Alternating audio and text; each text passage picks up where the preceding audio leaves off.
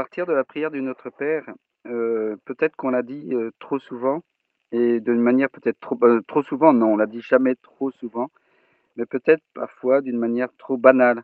On ne se rend pas compte que c'est, la prière de Dieu lui-même. C'est, l'héritage, que nous donne le Christ et qui, fait de nous des enfants de Dieu.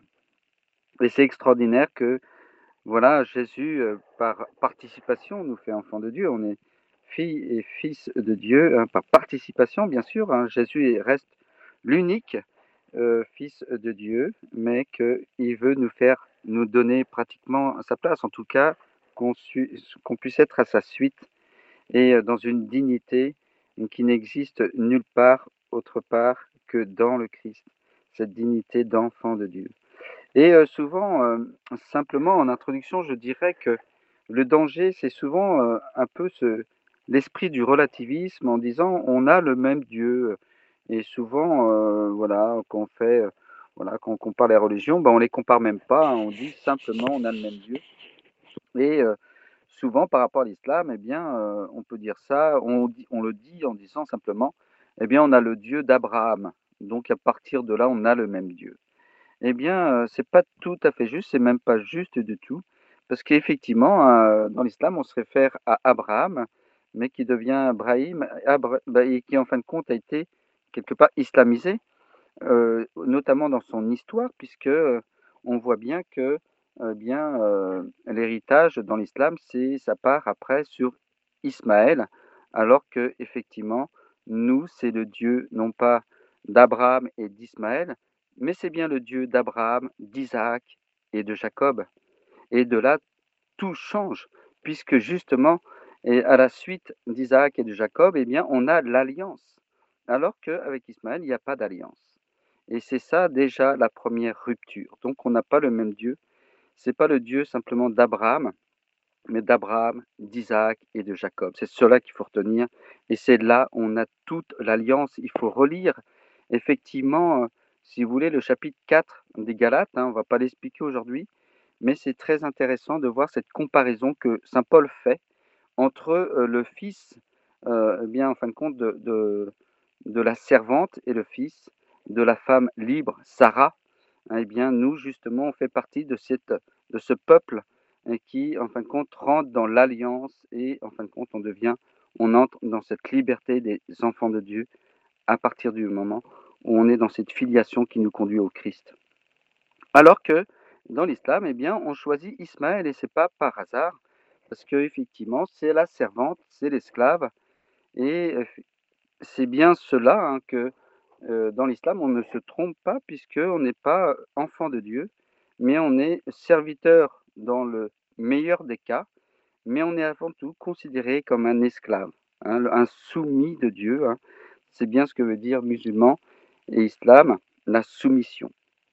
Et donc on n'est plus dans la même dynamique, dans la même, si vous voulez, heu, dans la même, heu, croyance ou même, heu, simplement dans le même héritage. D'ailleurs, quand on est esclave, quel héritage on peut recevoir de son maître? Alors que quand on est enfant de Dieu, effectivement, on est héritier avec le Christ. Héritier de quoi? Du royaume des cieux, qui nous est déjà donné maintenant. C'est ça qui est extraordinaire.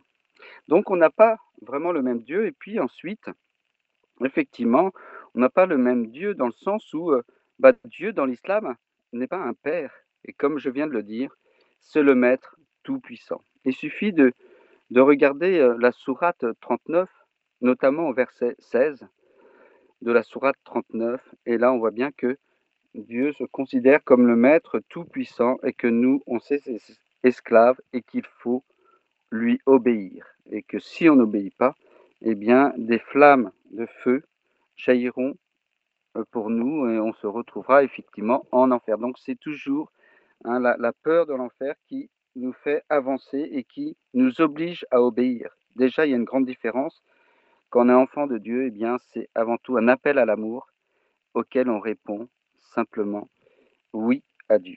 Voilà, donc c'est on n'est plus du tout effectivement dans cette même logique et c'est très important. Vous voyez quand et puis, heu, quand Jésus nous dit simplement, heu: «Eh bien, je ne vous appelle plus serviteur mais ami», Je ne vous appelle plus serviteur et ami. Eh bien, ce qu'il faut bien voir, c'est que on entre dans cette amitié.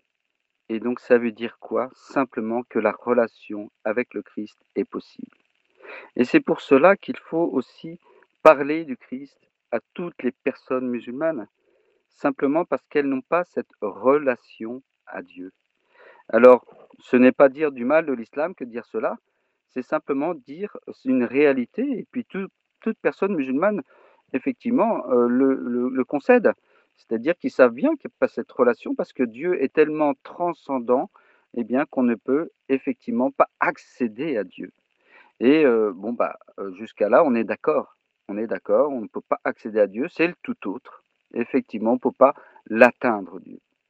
Mais justement, en Jésus-Christ, par son incarnation, eh bien, si on ne peut pas aller à Dieu, eh bien, pour cette raison-là, Dieu est venu à nous. Et à partir de ce moment-là, la relation est possible. Dans l'islam, évidemment, la relation n'est pas possible parce que c'est du blasphème de considérer cette relation, puisque ça veut dire que Dieu se met à notre niveau. Effectivement, pour nous, c'est ce qu'il a fait. Et nous l'avons fêté, et nous fêtons aussi tous les jours, hein, à la prière de notre Mère, mais particulièrement eh bien, à Noël, la naissance de Dieu, où il vient nous rejoindre et prendre notre condition humaine afin de, nous, de se mettre à notre niveau. Il s'est abaissé afin de nous élever. Il est descendu sur terre afin de nous élever au ciel. Et c'est ça le grand mystère de l'incarnation et de l'amour de Dieu. La seule motivation de Dieu, c'est qu'il nous aime infiniment. Et c'est pour ça que cette logique de l'amour, on ne peut comprendre Dieu que dans cette logique de l'amour, eh bien, qui n'existe pas dans l'islam. C'est pour cette raison-là aussi qu'on n'a pas le même Dieu. Bien sûr qu'il n'y a qu'un seul Dieu, mais Dieu, s'il est pour tous, tous, nous n'avons pas le même Dieu. Nous ne connaissons pas le chemin pour aller à Dieu obligatoirement, sauf si on connaît le Christ, ou plutôt s'il s'est révélé à nous, puisqu'il est le chemin, il n'est pas un chemin Jésus, il est le chemin. Et le danger, c'est souvent de dire aussi, eh bien, que ce qui compte, c'est la sincérité de notre foi, qu'on soit chrétien, musulman, juif, bouddhiste, etc. Encore que dans le bouddhisme, on ne parle pas de foi, et dans l'islam, on ne parle pas de foi non plus, on parle de croyance. Parce que la foi, c'est un don de Dieu qui nous est donné le jour de notre baptême, qui fait partie des trois vertus théologales, foi, espérance et charité. Voilà. Et donc, la foi, c'est un don de Dieu. C'est, euh, en fin de compte, il y a cette grâce divine qui nous est donnée afin qu'on puisse répondre à l'appel de Dieu. Bien dans l'islam, cela n'existe pas. Et euh, ça, peut paraître un peu facile de, le dire, mais on peut parcourir eh bien, tout le Coran et on verra bien qu'il n'y a pas justement un, cette, euh, il n'y a pas un seul verset qui nous dit qu'on peut effectivement rentrer en relation avec Dieu. Mais si je lis l'Évangile, évidemment, je trouve énormément de passages où Jésus nous invite à cette relation à Dieu. Nous allons voir, nous allons en voir quelques-unes de ces paroles de Jésus. Mais avant tout, pourquoi cette relation est possible dans la vie chrétienne? Et c'est ça et pourquoi elle n'existe pas dans l'islam? Fondamentalement, c'est parce que le Dieu n'est pas le même. Dieu, dans la foi chrétienne, il est Trinité. Et c'est pour ça qu'il peut nous proposer une relation avec lui, car lui-même est relation en lui-même. Il ne propose que ce qu'il est. Et dans l'islam, si Dieu est solitaire, eh bien, il n'a pas de relation en lui-même, et donc il ne peut pas proposer ce qui n'existe pas en lui. Et c'est là qu'on voit que la relation que Dieu nous propose, c'est le don de lui-même. Première chose. Mais la deuxième raison aussi de la relation à Dieu, c'est qu'on est à l'image et à la ressemblance de Dieu, qui n'existe pas dans le Coran. On n'est pas à l'image et à la ressemblance de Dieu. Et ça veut dire quoi? Que nous, sommes, par Dieu, un être de relation, comme lui. C'est-à-dire qu'on est fait pour la relation. Et c'est ça qui est extraordinaire. Après, le troisième point, c'est que tout être, donc, est fait pour la relation. Et donc, c'est ça qui est très important, c'est que de savoir que tout être humain sur la terre est fait pour la relation, mais aussi la relation à Dieu.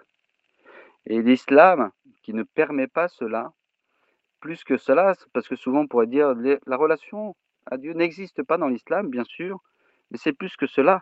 Il l'empêche. Il dit c'est pas possible. On ne peut pas avoir de relation à Dieu. Et c'est euh, étonnant parce que je discute beaucoup avec des personnes musulmanes, effectivement, pour leur parler du Christ. Et euh, souvent, quand je leur parle, mais quelle est votre relation à Dieu? Parce que c'est une vraie question. Eh bien, elles disent, mais euh, je fais mes prières, je fais mon ramadan, je vais faire mon pèlerinage. Mais je lui dis, mais ce qui m'intéresse, c'est pas ce que tu fais. Ce qui m'intéresserait, c'est savoir ce que tu vis. Et effectivement, un silence peut s'installer de quelques secondes, mais c'est pas mauvais en soi, car c'est le moyen pour une personne musulmane de faire une introspection et d'essayer de comprendre, en fin de compte, ce qu'est-ce qui lui a été dit, comment ça vivre une relation. Pour elle, c'est étranger. Et en fin de compte, petit à petit, on va lui faire découvrir ce qui est le plus beau au monde, c'est de faire cette rencontre avec Dieu.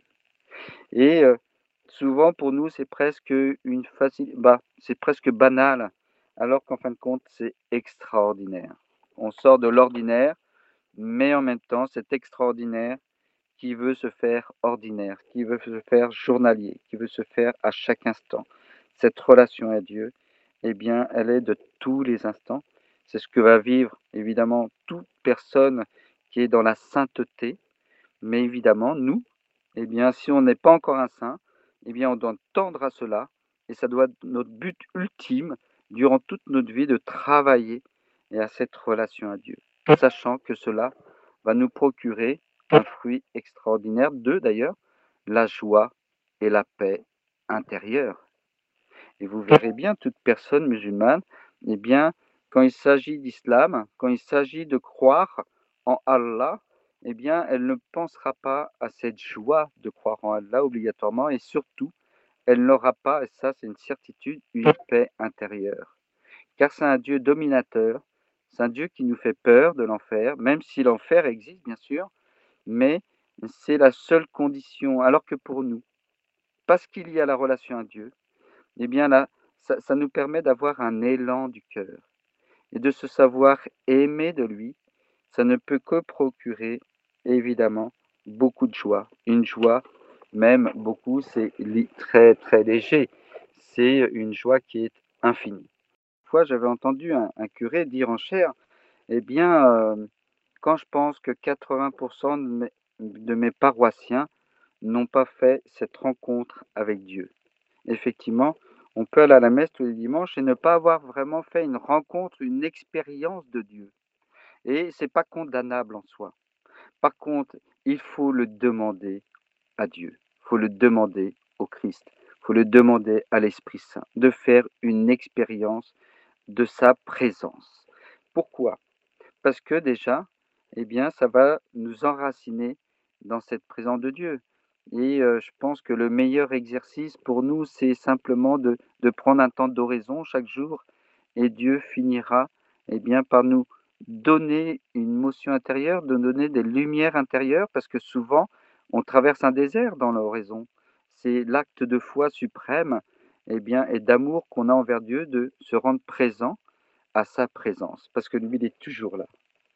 Et, mais le fait de faire cette expérience d'être confirmé, de, que Dieu se manifeste à nous, à une, épiphanie, c'est ça qu'il faut demander, ou une transfiguration, un peu cette expérience que Pierre euh, a fait avec Jean et, puis aussi Jacques. Voilà, et ça c'est extraordinaire. Je pense qu'il faut le demander. Voilà. Pourquoi? Parce que on ne peut pas donner, et puis ça va nous encourager à vivre l'oraison de chaque jour. Ça, c'est un premier point, un peu comme une, un oasis qu'on trouve dans le désert. On va pouvoir s'abreuver et puis repartir en chemin et continuer à traverser ce désert qui est la vie courante hein, de foi sur la terre. Mais c'est important de faire cette expérience de Dieu car on ne peut pas donner ce que l'on n'a pas reçu. Et à partir du moment où on fait une expérience de Dieu, on va pouvoir faire tout ce qu'on va dire à la personne musulmane, dire que cette relation que tu peux vivre aussi, eh bien, nos mots auront plus de portée, seront habités parce que de l'expérience qu'on aurait eue avec Dieu. Et ensuite, effectivement, comme nous dit Jésus, vous avez reçu gratuitement, donné gratuitement. Cette expérience est extraordinaire. Il ne faut pas passer à côté. Dieu veut nous rencontrer, mais il ne le fait jamais sans notre consentement. Et c'est pour ça qu'il faut lui demander avec beaucoup d'insistance. Pourquoi de l'insistance? Parce que Dieu ne veut pas de la curiosité, il veut pas nous donner, il veut pas qu'on soit dans une simple expérience, mais il veut qu'on soit dans un acte d'amour, voilà, dans un élan du cœur. Et donc parfois, ça met du temps à faire cette expérience de Dieu, parce que Dieu, eh bien, vous savez, dans l'Ancien Testament, Dieu, c'est le Dieu caché, hein, c'est un, grand thème. Il se cache pour qu'on puisse mieux le trouver. Et que plus il se cache quelque part, mais à un moment donné, il faut quand même qu'il se révèle d'une manière personnelle à nous, dans notre vie. Mais ça permet d'agrandir notre désir de Dieu. Et le jour eh bien, où il se manifeste dans une certaine épiphanie, dans une lumière intérieure, eh bien, on va recevoir toute la grâce qu'il va nous donner. Mais voilà, donc cette expérience est importante à, vivre pour ensuite pouvoir la transmettre. Mais voilà ce qui est très simple et euh, qu'on peut faire, euh, c'est à la portée de tous, à, la portée de tout catholique, à, la portée de tout chrétien. Parce que souvent on se dit, oh là là, mais moi je ne suis pas là pour annoncer le Christ, je ne suis pas là, je ne suis pas un missionnaire, c'est pas mon charisme. Mais ce n'est pas un charisme que de transmettre la foi, que de donner la possibilité à une personne de découvrir le Christ. Ce n'est pas une question de charisme, c'est une question de devoir. C'est le devoir du chrétien qui a reçu de pouvoir donner. Après, on a souvent des craintes, des peurs, on ne sait pas comment faire, euh, on, se dit, oh, je ne sais pas comment m'exprimer. Eh bien, c'est très simple. Vous voyez, moi, sur moi, hein, je parle un peu de moi, mais simplement pour vous dire, moi, j'ai toujours de la prière du Notre Père sur moi. Donc, euh, voilà, je me suis amusé hein, sur euh, une feuille. voilà, bon, bah, pour, sur l'ordinateur, c'est simple. Hein, j'ai copié-collé plusieurs Notre Père. J'en ai fait huit sur une page A4 et ensuite je la découpe donc ça me fait 8 Notre Père. Je l'ai toujours dans ma petite poche, euh, côté euh, chemise. Vous voyez, c'est tout petit. Ça peut se mettre aussi dans un portefeuille. Et là, on peut dire, quand on connaît une personne musulmane, c'est très facile de parler de Dieu avec lui, parce que lui, il demande que ça. Et euh, simplement lui dire, mais tu sais, j'aimerais bien t'offrir une prière, la plus belle des prières, la prière chrétienne, mais la prière qui est pour toute personne humaine. Une prière universelle. C'est la prière du notre Père.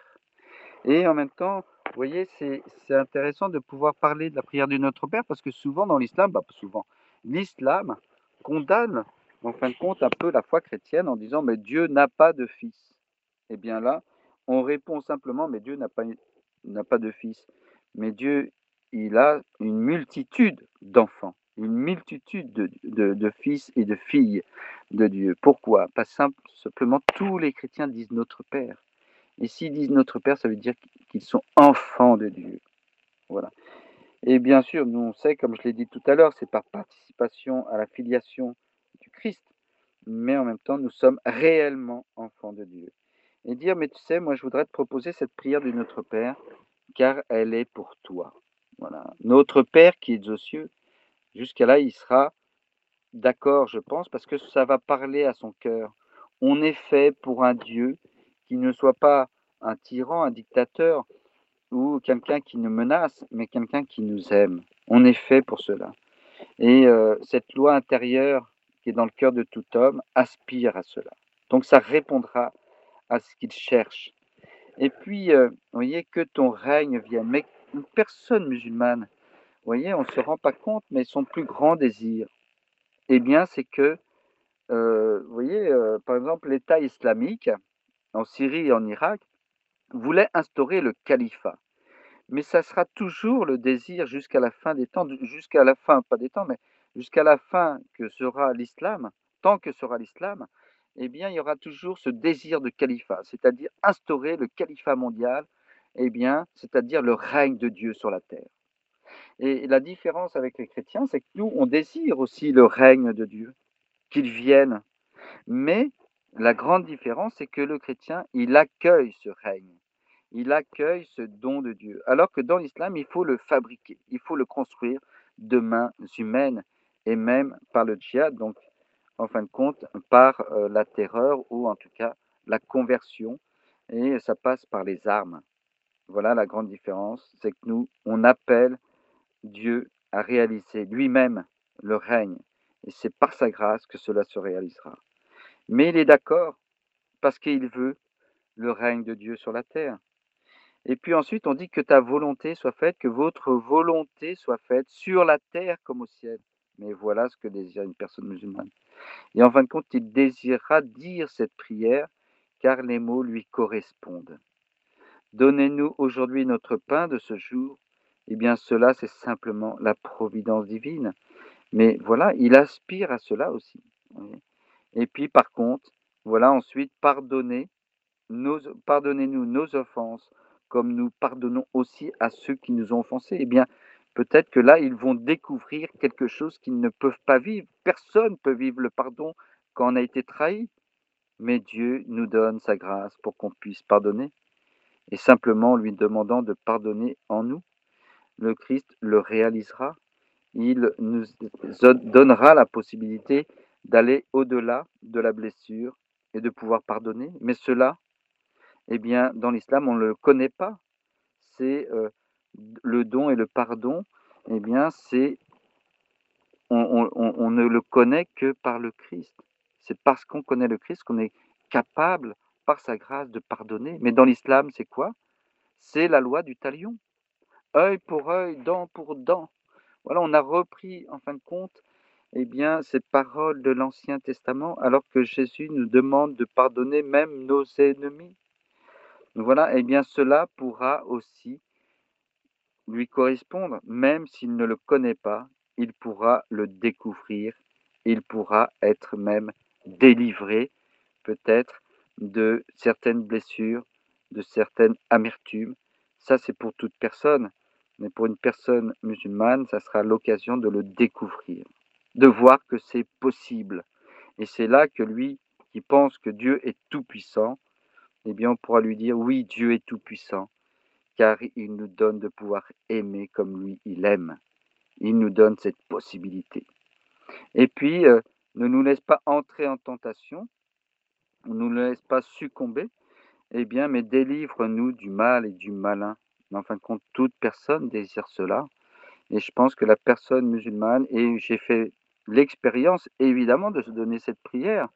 Et je peux vous dire que souvent j'aime bien donner aussi un évangile pour que la personne musulmane puisse découvrir le Christ.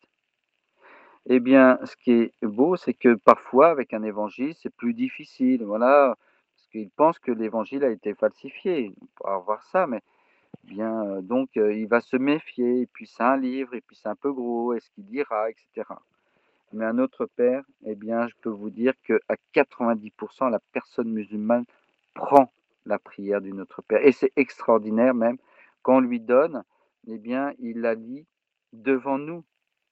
Et c'est ça où des fois, s'il a du mal, eh bien, moi, ça m'est arrivé une fois, quelqu'un qui avait du mal à lire, parce que c'est en français, on peut aussi l'avoir en arabe, hein. On a un recto verso, donc c'est pas compliqué. Mais là, c'était juste en français. Il, a, dit non, je connais pas, mais je, veux bien que tu me le dises, si tu peux me lire la prière. Et euh, je lui dis bah, bien sûr. Et je lisais la prière lentement pour qu'il puisse entendre. Et en fin de compte, ce qui était beau, c'est qu'il répétait après moi. Quand je disais Notre Père qui est aux cieux, et lui répétait Notre Père qui est aux cieux. Et on a l'impression qu'à un moment donné, eh bien, euh, surtout à la fin, eh on sent qu'il y a déjà une délivrance. Son cœur s'illumine. Et c'est incroyable de voir combien, en disant la prière, donc il ne se rend pas compte, mais il est déjà en train de prier, eh bien, son cœur s'apaise. Donc donnez, dites simplement, je voudrais te faire partager une très belle prière, c'est pour toi. Elle vient de Jésus. Dans l'islam, c'est Issa. Mais pour nous, c'est le Messie. C'est celui qui reviendra à la fin des temps pour juger. Et donc, c'est, il est grand parmi les grands. C'est le plus grand. C'est lui qui est mort et ressuscité. C'est marqué dans le Coran. On l'a vu en début d'année, hein, Jésus dans le Coran. Et puis, c'est celui qui est né de la Vierge. C'est celui qui est pur et sans péché. Et donc, comment refuser une parole de Jésus qui nous laisse cette prière? Souvent, personne musulmane, qu'on lui dit qui est Jésus pour toi, il nous dira c'est un prophète. On lui dira ah oui, mais c'est aussi le Messie dans le Coran. Mais on pourrait lui dire est-ce que tu connais, alors si c'est un prophète déjà, est-ce que pour toi il est important? Il dira bien sûr, bien sûr qu'il est important. Est-ce que tu l'aimes? Oui, bien sûr, je l'aime. Alors, est-ce que tu connais une parole de Jésus? Et là, un grand silence s'installe. Effectivement, il connaît aucune parole de Jésus. Et c'est à nous de pouvoir justement lui dire, voilà ce que nous dit Jésus dans l'Évangile. Je suis le chemin, la vérité la vie. Tu savais qu'il ait dit ça? Et puis, on peut lui dire, c'est Jésus nous dit, quand tu pries, retire-toi dans ta chambre et prie le Père qui est là dans le secret. Tu vois, Jésus nous invite à la relation à Dieu. Et puis Jésus nous dit, parce que ses disciples lui demandent comment faut faire pour prier, et Jésus dit simplement, quand vous priez, dites, notre Père qui est dessus, que ton nom soit sanctifié. Et là, on peut lui dire la prière, et puis on peut lui donner la prière. Et jamais ou très rarement, il la refusera. Imaginez, deux secondes, et on a le droit de rêver. Un rêve, c'est pas un fantasme. Un fantasme, ça se réalise jamais. Un rêve est fait pour être réalisé. Et on peut faire ce rêve. Imaginez qu'on donne tous des prières du Notre Père à toutes les personnes musulmanes qu'on connaît et qu'on rencontre. Eh bien, c'est des milliers, des dizaines, des centaines de milliers. Si tous les catholiques donnaient la prière du Notre Père aux personnes musulmanes, eh bien, on, on peut être sûr que plus de la moitié la dirait chaque jour. Et imaginez combien de cœurs pourraient être transformés. Car effectivement, la prière du Notre Père transforme les cœurs et les conduiront petit à petit à devenir ce qu'ils sont ou ce qu'ils doivent à leur vocation, c'est-à-dire devenir enfants de Dieu, fils du Père. Et très vite, je vous promets, que beaucoup demanderont le baptême et connaîtront, comme nous, cette joie et cette paix intérieure qui est un don de Dieu et qui nous est donné par le Christ. Voilà donc, ayons l'audace, ayons l'audace de donner cet héritage que Jésus nous donne. Il nous le donne à nous, mais il donne à toute personne qui foule ses pieds sur cette terre aujourd'hui. Cette prière du Notre Père ne doit pas être exclusivement pour nous chrétiens, notre chasse gardée. Non, c'est un péché que de ne pas donner ce que l'on a reçu c'est un péché de ne pas partager cette joie de pouvoir savoir que Dieu est Père et que nous sommes ses enfants. Et puis, je terminerai là-dessus. C'est-à-dire que, comment dire sans, vous, sans nous culpabiliser, mais simplement, c'est un avertissement. Et c'est très grave, savoir que si on ne donne pas ce qu'on a reçu, on devra en rendre compte à Dieu.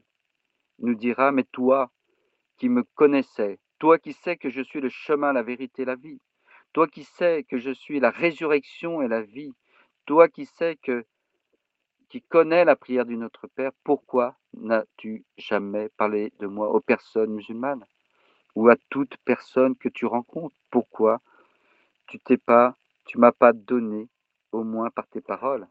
Car être témoin du Christ, c'est pas simplement par des actes humains, par de la bienfaisance, mais c'est aussi par des paroles, car les paroles sont des actes. Le vrai témoignage du chrétien pour une personne musulmane ne va être pas dans les œuvres, mais il va être dans l'annonce de sa foi.